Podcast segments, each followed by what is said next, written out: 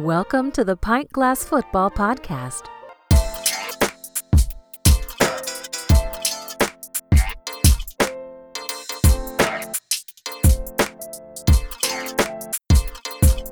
Thanks for checking out the Pint Glass Football Podcast, where we like to drink beer, watch football, and talk all things NFL and college football.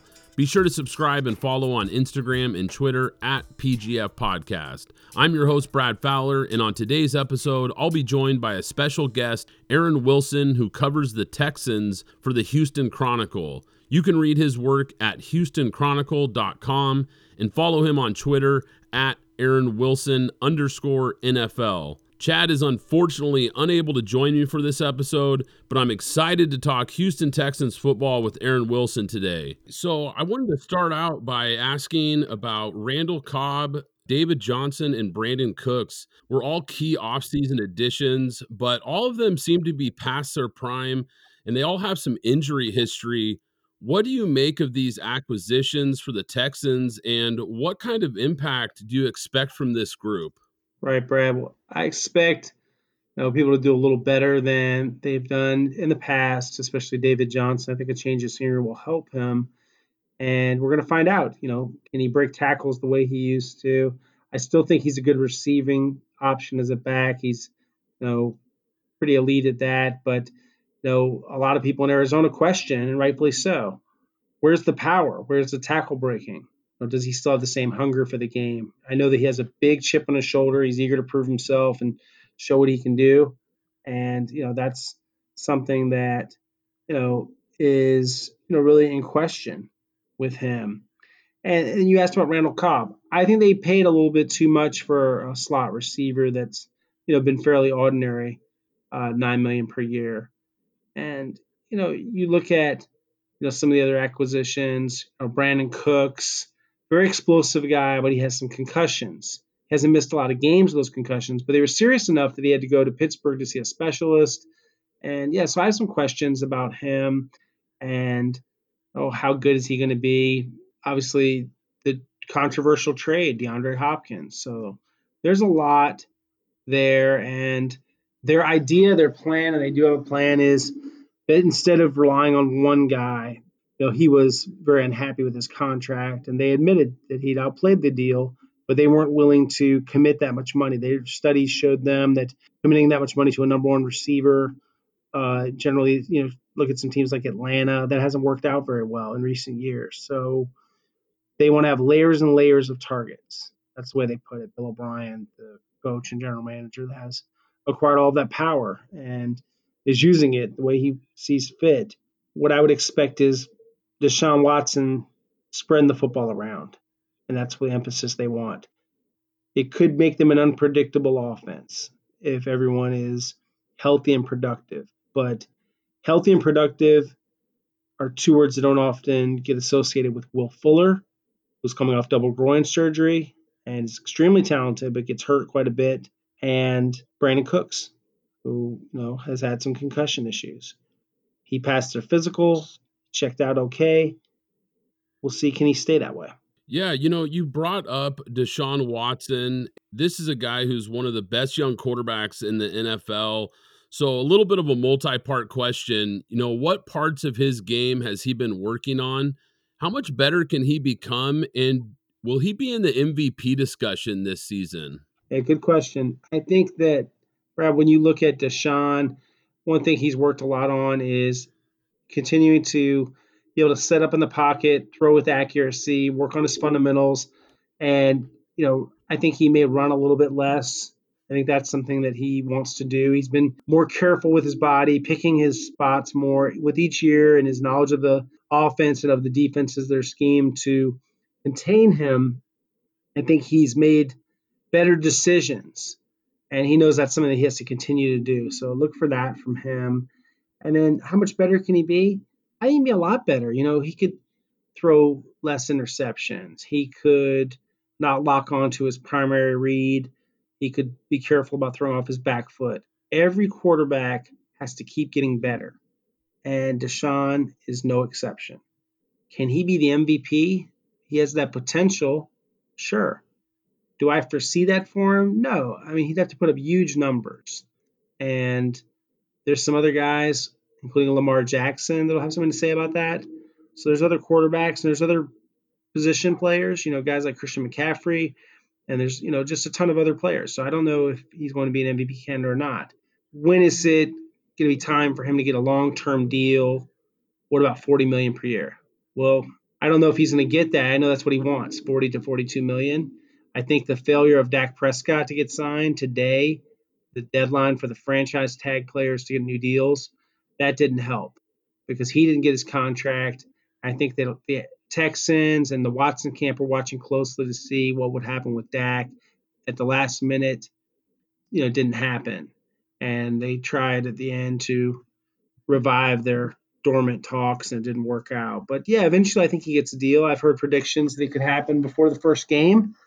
I've also heard people say, well, you know what, maybe we'll hold off because the pandemic and the uh, how it's affected revenue and will affect revenue and you know no fans in the stands for all likelihood and you know the salary cap all the uncertainty with that i honestly think that yeah that that could lead him to possibly playing this year out playing under his current terms and then they work it out next year but it's not going to look anything like Patrick Mahomes. That structure is unique. It won't be matched. Yeah, that's definitely interesting, and I will be curious to see uh, what ends up happening there for sure. But shifting to the other side of the ball, the defense has really underperformed the last two seasons. You know, despite having some high-profile players, can new defensive coordinator Anthony Weaver make an immediate impact? And what type of defensive system will he be running in Houston? He's going to run the 3 4. And yes, I do. I've covered Anthony a long time. He's a smart guy. I think he's a guy that players will play very hard for. I think he can make an impact. I think that if he has a healthy JJ Watt, JJ was leading the NFL in quarterback pressures before he tore his pec last year. That's not generally the type of injury that happens twice. It's kind of a you know freak accident, and so yeah, barring some other type of different injury. But if you look at the year before, you know he played the whole year and he had a great season. He was an All Pro, first team, 2018. So yeah, I don't think at 31 like he's done or anything like that. I think he still has high potential and be a really productive football player for them. And I think that that will only help Anthony Weaver. I have some questions about this secondary. I don't know if they're good enough. They cut Tashaun Gipson. They replaced him with Eric Murray. So there's some question of whether they've even gotten any better at all at safety. Uh, having Justin Reid healthy after having labrum surgery this offseason, he heads into the season completely healthy. And that helps them a lot, I think, because he's a really good player. But Bradley Roby's their only real proven corner, somewhat weak position on this team. They need Lonnie Johnson to play better in his second year in the NFL. He was prone to a lot of penalties last year and so didn't make a lot of plays on the ball. I think Gareon Conley is serviceable, but nothing to get super excited about as a starter opposite Roby. So yeah, the corner needs to get better. They got to play better.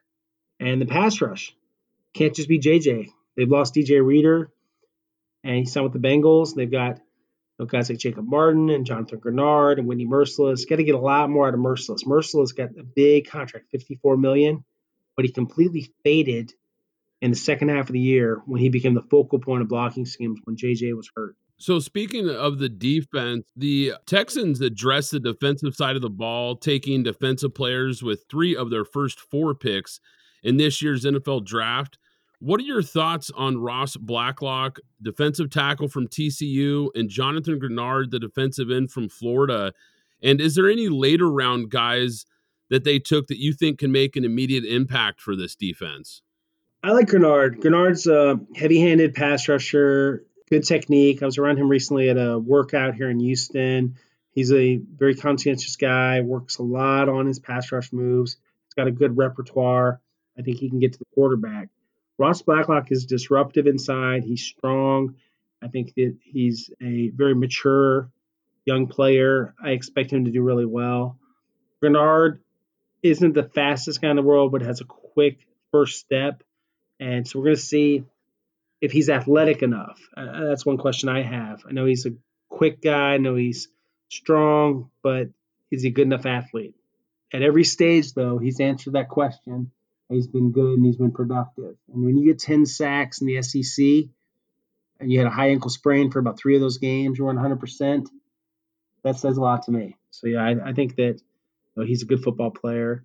Yeah, so Ian Rapoport of NFL Network predicted that Antonio Brown is going to sign with an NFL team in 2020. You know, he had said that several teams have interest, including the Texans. What are your sources saying? The Texans have a mild degree of interest in Antonio. I would say that Antonio has more interest in the Texans than they have in him.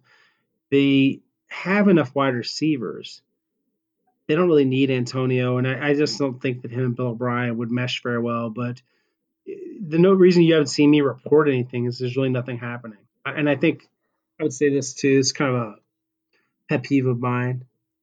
National media will throw something out there, and they don't really have a lot to back it up, and it's not going anywhere. They make a big deal.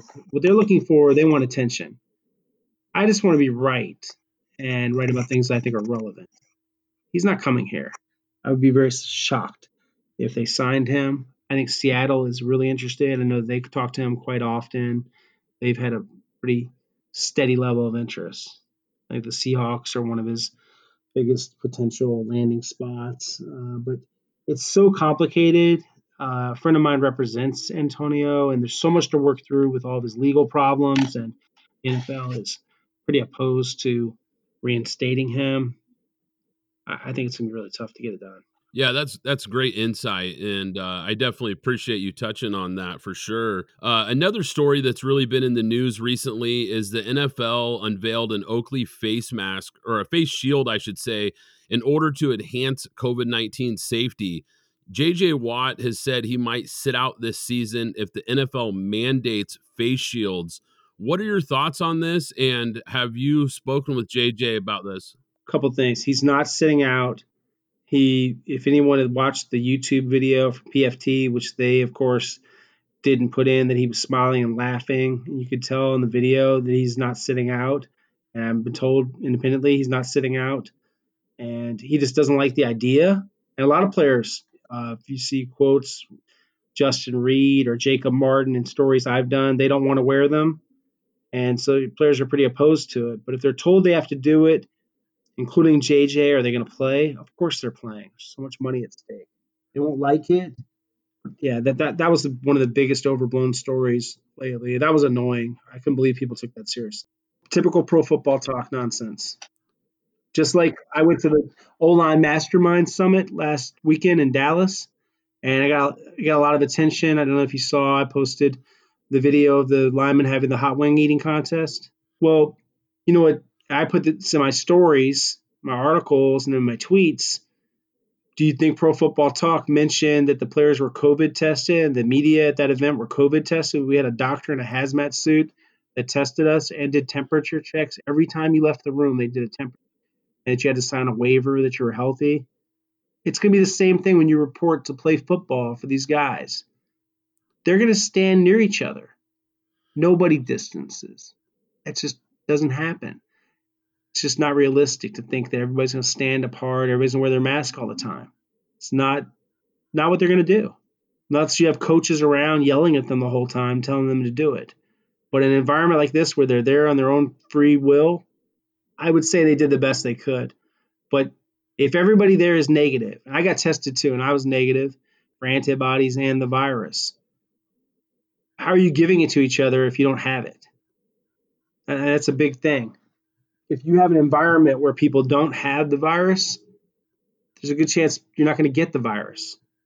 If there's sick people and you're around them, yeah, you got a good chance of being sick. In this case, you know, I, I didn't feel unsafe, but I wore my mask. I wore a mask. That's what they asked for you to do, so I wore it the whole time. I didn't feel unsafe. That's for other people if they want to politicize it or they want to make this a big deal or if they want to just create clicks or hysteria. But yeah, I, I, I thought that that should have been pointed out about the testing. Well, I definitely love the inside information, and it's definitely uh, you know awesome to speak with somebody like yourself who's definitely got the pulse of this team. And I would be doing a disservice if I didn't ask you this question. The Texans traded star wide receiver DeAndre Hopkins. I know you touched on it briefly earlier to the Cardinals this offseason, you know, basically for running back David Johnson and a second round pick You know, most of the sports media, this podcast included, has really blasted Bill O'Brien for the move. You know, what is your take on this trade and how was it received by Houston fans? They hated it. They loved Hopkins and they thought, you know, we can't get it done without him. And I look at it a little differently. I think the relationship, ultimately, you know, he's the boss. And I don't think the relationship, in fact, I know the relationship with Hopkins wasn't that good. That was a factor. He was saying he wanted to hold out. They had some issues, those two guys. And he never would practice. That really bothered Bill O'Brien. And, you know, he was always having some kind of injury. I'm not saying, you know, he, he was a tough guy. He was always a gamer. He would show up. But I just don't think those guys were a great mix. You know, they had a good run together. And then Bill felt like it was time to move on. Uh, personally, I don't really have an opinion as far as you know, good move, bad move. We got to see how it plays out. And if Johnson's a dud, yeah, it's a terrible trade. Without Johnson playing well, it's going to be bad. But a lot hinges on on how he plays, and you know, I'm sure Hopkins will do very well with Kyler Murray and put up big numbers. I'd like to see what the combined stats of the Texans receivers are going to be like compared to the Cardinals, compared to D Hop. But yeah, personally, uh, I don't I don't care that he's gone. It's fine. I, I'll tell you a little about where I come from. I don't care if they win or lose. There's literally I keep score. It's you know I'm passionate about my stories. As far as like you know, I'm not a fan, and I just look at it like you know this is business. Didn't work out. Everybody, it's over now. See how it goes. We'll, we'll, we'll see. Yeah, definitely. Yeah, we certainly will see for sure. And, you know, with the departure of DeAndre Hopkins, I know you talked about some of the new additions they have, some new wide receivers, but how important is it going to be for Will Fuller to be able to stay healthy and produce at a high level with DeAndre Hopkins being gone this year? It's huge. They've got to get a healthy season out of Will. Uh, Will's come off double groin surgery, and he's never been able to be healthy you know, play the whole season. So yeah, history says he won't be able to be healthy, and you know, I have some serious questions about you know what Will is going to be like in terms of durability. Again, it's uh, it's uh, remains to be seen what he's going to be like. Yeah, he's definitely a guy who has flashed a lot of talent when he's out on the field, but you know the health concerns are definitely valid. But looking at the Texans, you know, this is a team who's won four division titles in five years under Coach Bill O'Brien but they have had limited success in the playoffs. Will they be able to take the next step this season? And if not, is Bill O'Brien going to be on the hot seat? I think they'll do similar to what they did last year in terms of divisional round. And no, he won't be on the hot seat. I don't think there'll be a lot of coaches that people are moving on from during the COVID pandemic. No, they're going to stick with what they know. Nobody's going to. I don't. I think there'll be a, like a lot. There won't be very many vacancies this year, and he won't be one of them. The owner's on board with everything they did. Cal McNair, he trusts him, Bill and Jack Easterby to run the team the way they do, and he's on board with it. They keep him in the loop. Yeah, they're not in a hot seat. I would say they got a lot of job security. Well, yeah, that's that's definitely interesting because uh, you know you would almost think you would be, but uh, this is why we get insiders like you on the show today. And I really can't thank you enough for your time today, Aaron it's going to do it for today's episode. You know, special thanks to Aaron Wilson of the Houston Chronicle for joining me. I really hope you guys enjoyed it. Chad will be back next week, and we will catch you guys next time.